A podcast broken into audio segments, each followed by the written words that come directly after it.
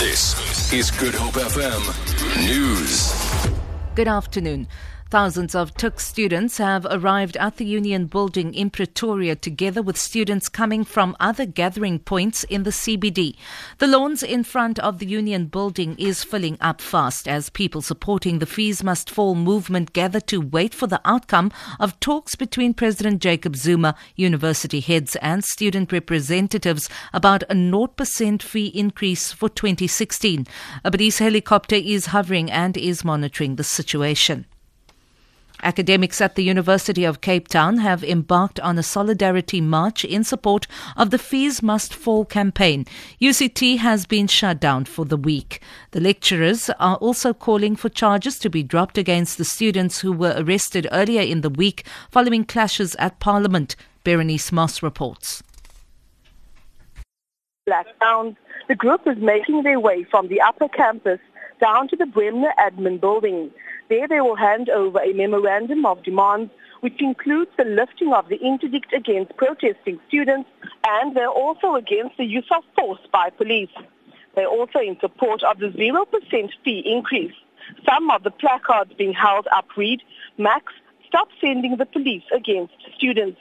The academics say they're concerned about what is happening at the institution. Berenice Moss, SABC News, UCT. UCT says it's in the process to ask the Western Cape High Court to lift the interdict approved on Monday. Vice Chancellor Dr. Max Price says they believe the interdict was needed at the time. He says the purpose of the order was to protect the rights of students writing examinations. The Oudtshoorn municipality in the Little Karoo says it will take disciplinary action against one of its senior officials for allegedly making racial statements on Facebook. The author of the statements allegedly threatened violence against white people. Municipality spokesperson Nontobeko Mankwekwe says they are yet to verify the statements. We are gravely concerned uh, about what appears to be uh, racial slurs and hateful speech made on a social media platform allegedly by a municipal official. We certainly view the content of the comments made seriously.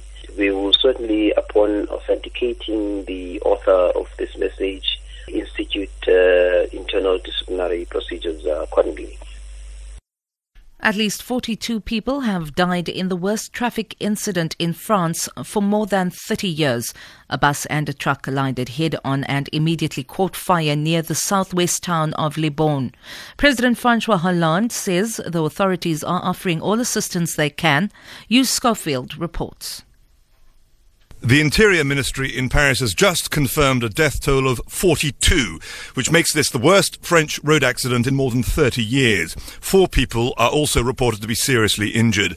The accident was at the town of Puisseguin on a road from Bordeaux to Bergerac. A bus carrying a party of old people on a trip crashed head on into a lorry. The bus caught fire, trapping most of the people on board. There's a big rescue operation underway, and the Interior Minister, Bernard Cazeneuve, is expected later this morning. For Good Hope FM News, I'm Vanya Kluter-Collison.